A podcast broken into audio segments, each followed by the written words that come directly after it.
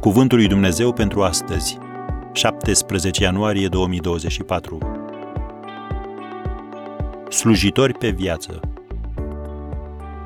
Pavel, roba lui Iisus Hristos, chemat să fie apostol.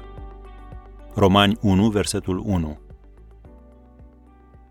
În Biblie, cuvântul lucrător nu este numai substantiv, care denumește o persoană, un loc sau un obiect. Există și verbul a lucra, un cuvânt care arată acțiunea. Este vorba despre ceea ce faci, nu despre ceea ce pretinzi că ești.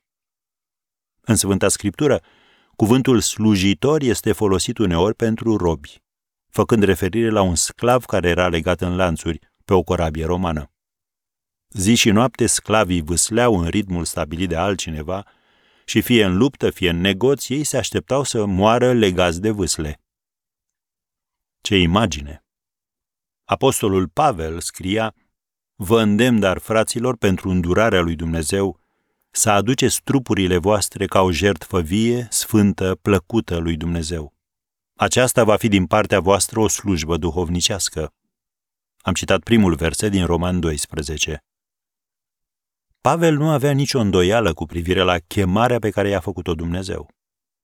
Când s-a referit la sine ca la un rob al lui Hristos, el descria un sclav care și-a slujit stăpânul cu credincioșie timp de șase ani. În al șaptelea an, legea lui Moise cerea ca sclavul să fie eliberat. Dar dacă în momentul eliberării el se întorcea și spunea, Stăpâne, eu nu te slujesc pentru că trebuie, te slujesc pentru că doresc. Stăpânul îl aducea înaintea lui Dumnezeu și îi străpungea urechea. Fapt ce însemna că îi aparținea pentru totdeauna. Vezi Exodul 21, versetul 6.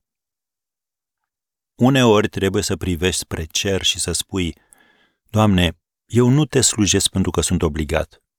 Te slujesc pentru că te iubesc. Străpunge-mi urechea, pune în semnul tău pe ființa mea. Leagă-mă de tine ca să nu fiu niciodată al altcuiva. Când te gândești la tot ce a făcut Domnul Isus pentru tine, crezi că e prea mult să te rogi în felul acesta?